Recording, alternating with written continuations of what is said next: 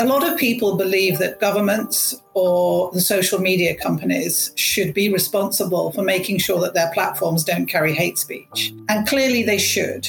Personally, I don't see that as a long term solution to the problem. The world is seeing an explosion of hate speech. According to leading international human rights organisation Minority Rights Group, one analysis records a 400 fold increase in the use of hate terms online in Pakistan between 2011 and 2021 the minorities in Pakistan, they themselves have internalized the hate speech issues. People will openly spew hate against them and they are fine with that because they have internalized this thing.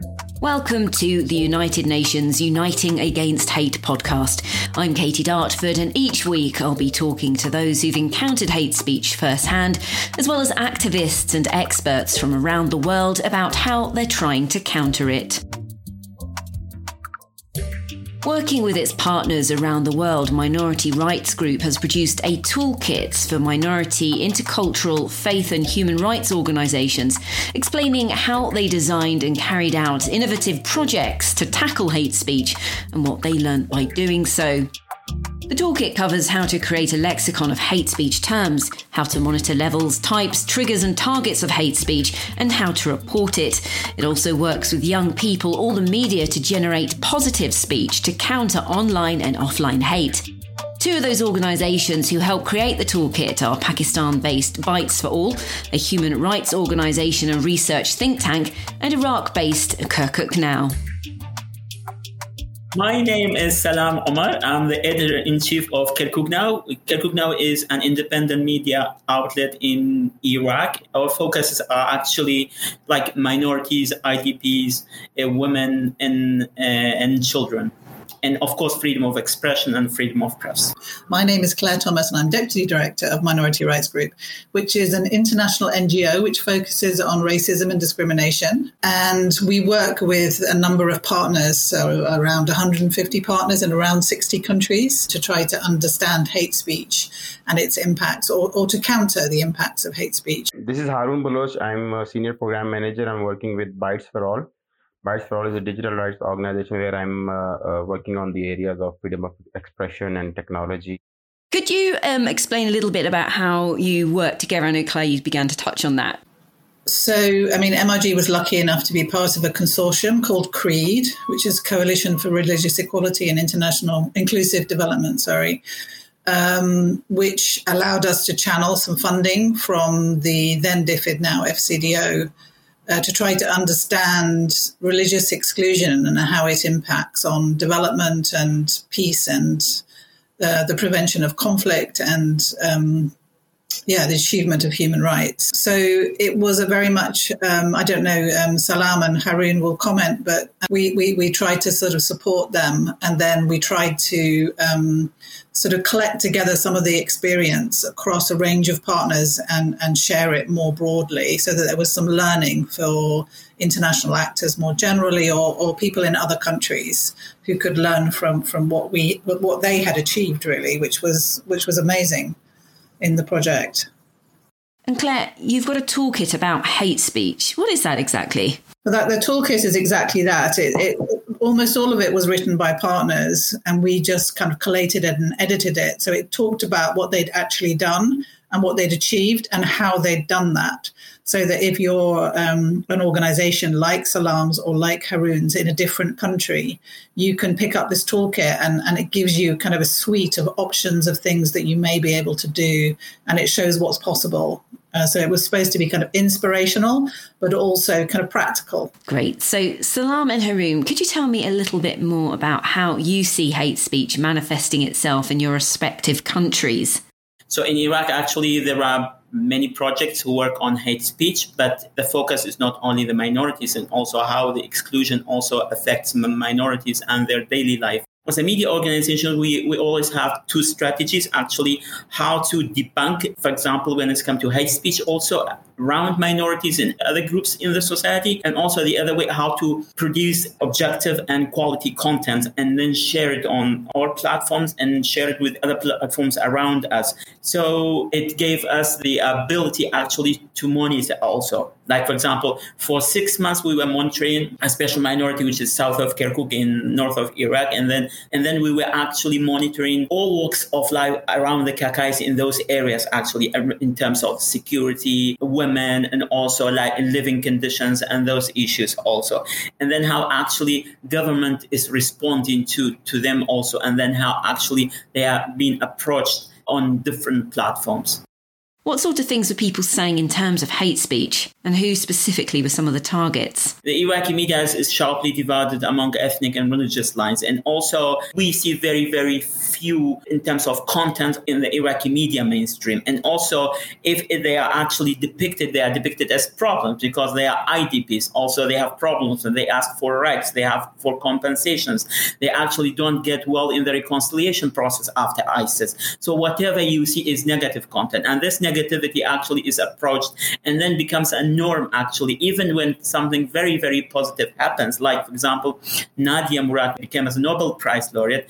It still covers it like a problem. People find excuses also to approach them as problems. And that's what's needed actually to a counter argument that actually there are very good success stories. They can respond to this also. So with the help of the project we actually being able to show that very good trends also in that in terms of bringing a lot of quality information onto the media also. Now we actually have received also very, very good feedback from the local communities and also from the academics and also in the media.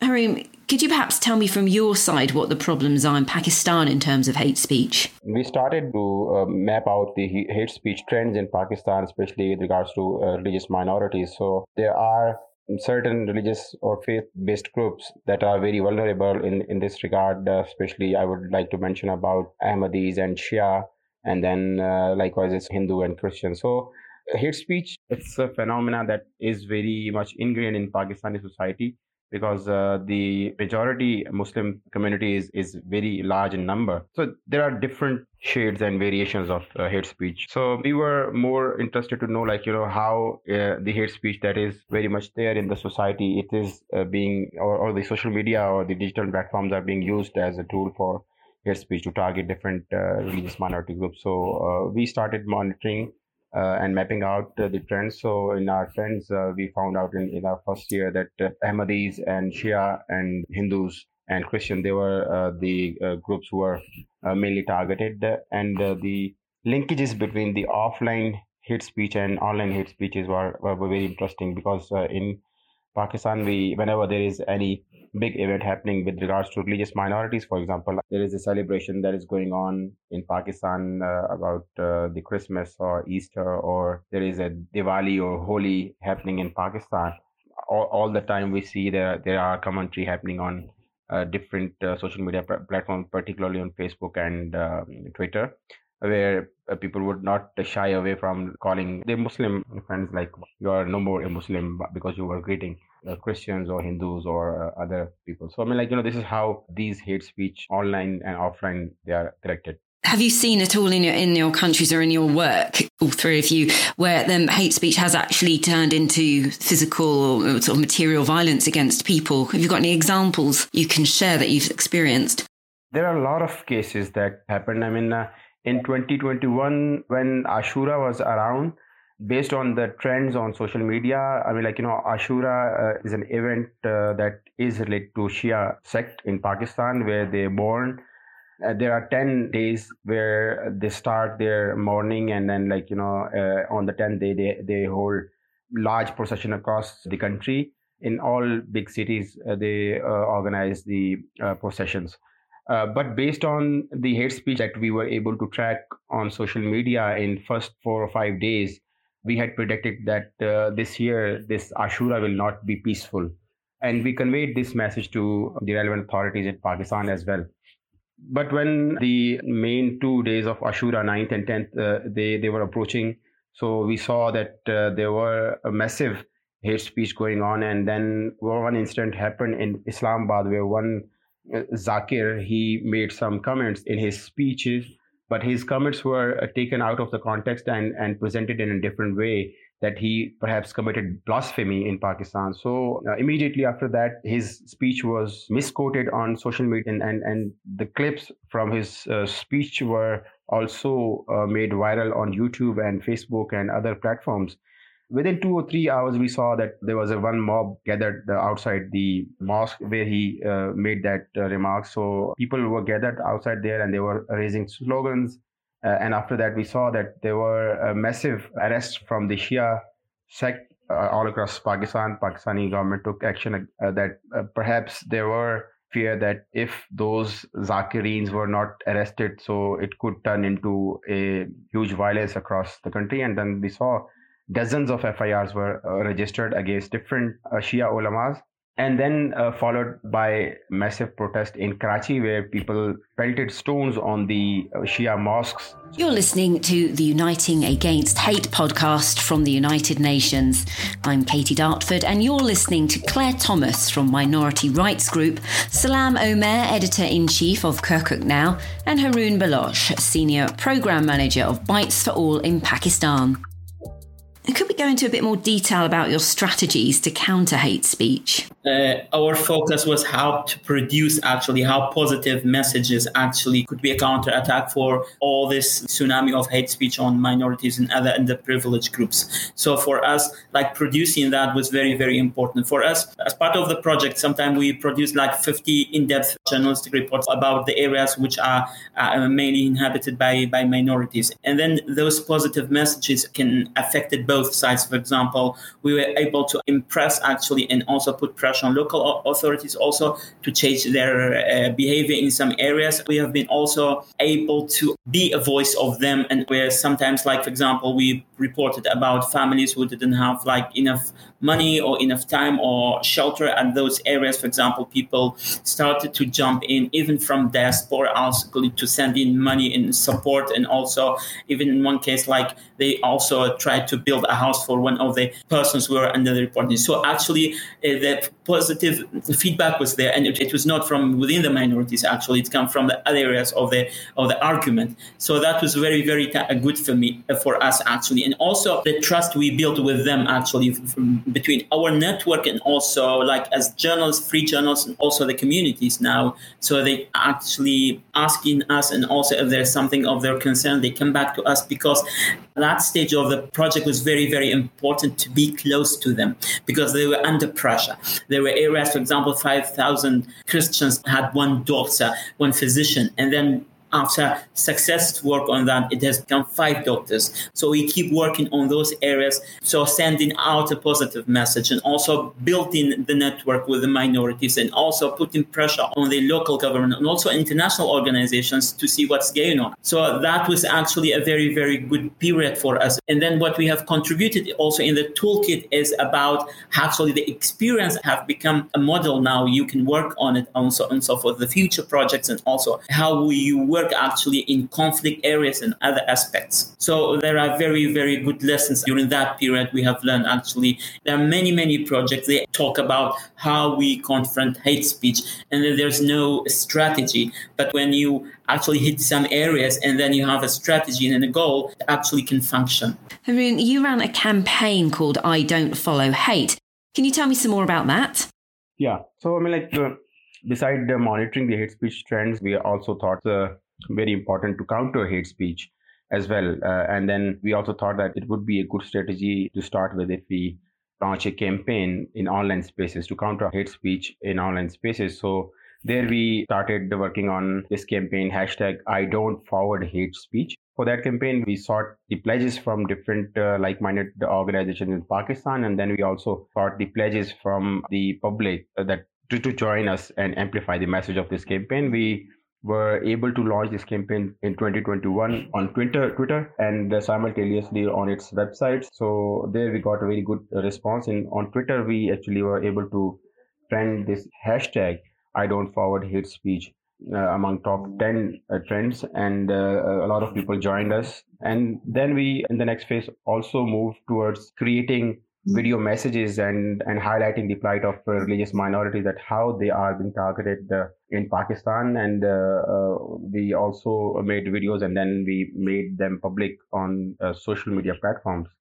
Uh, in the next phase of this campaign we also went to organize the road shows in different in the universities where we we wanted to engage with the youth because most of the hate speech on social media because you know it's very natural look at the overall population of Pakistan, so more than 65% uh, population is youth who fall uh, between the ages of uh, 15 and 35. So uh, it was very important uh, because they were uh, to engage with them because they were actually the people who were using social media platforms and they were engaged in spewing hate speech and then they were also exposed to hateful messages as well. So it was important to engage with them, and then we chose uh, the universities to engage, and uh, we launched uh, another poster competition to highlight the hate speech issues, and then also to raise awareness among them.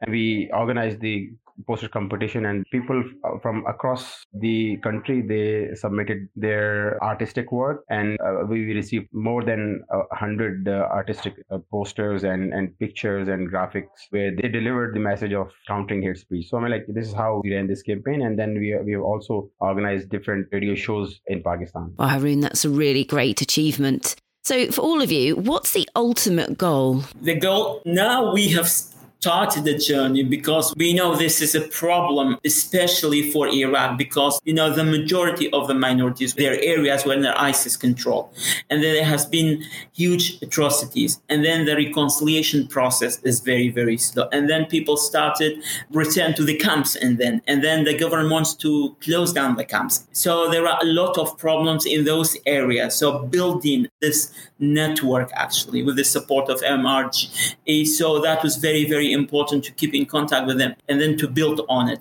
So as an organization, we are stronger in that sense, like what we have built also. And then we know we have some experience we, we can use uh, for the future and share it with others as well. I mean, our goal is obviously ultimately that people are not affected by hate speech. And it was quite interesting that Salam was arguing in, a, in essentially that women who die because they can't get, let's say, a maternal health service are as important as young people who may be killed in Pakistan from a mob attack. And, and we need to see both sides of that. Um, and hate speech is about discrimination as well as violence. So that's one, just one additional point I wanted to make. But I think the other thing that's interesting about this work for us is that, as I told you, we were working in Myanmar at one point, and a lot of people believe that governments or the social media companies should be responsible for making sure that their platforms don't carry hate speech. And clearly they should. But personally, I don't see that as an ultimate solution, as, as a long term solution to the problem. What we saw it was very interesting in Myanmar is that when Facebook started to effectively police what was on its platform better than it had previously, the hate speech moved platforms and moved in Myanmar to TikTok. But while you have multiple platforms with very large audiences, essentially you're only as strong as your weakest link. And when you think about the variety in terms of where those platforms are based and what jurisdictions have control over them, our ability to, to, to make them uh, police their own content effectively is really quite limited. And so that's why I agree with Haroon and Salam that in the very long term, the, the, the long term solution, which is to get the consumers of social media in the way that Haroon was talking about the university roadshows and some other things done in Pakistan, as well as the, the more balanced content in Iraq, was, was to give people um, more options, more balanced content and to educate the social media consumer about what is hate speech and why it's damaging. Now, I know that's a huge undertaking, and many people don't believe that it's that it's kind of possible.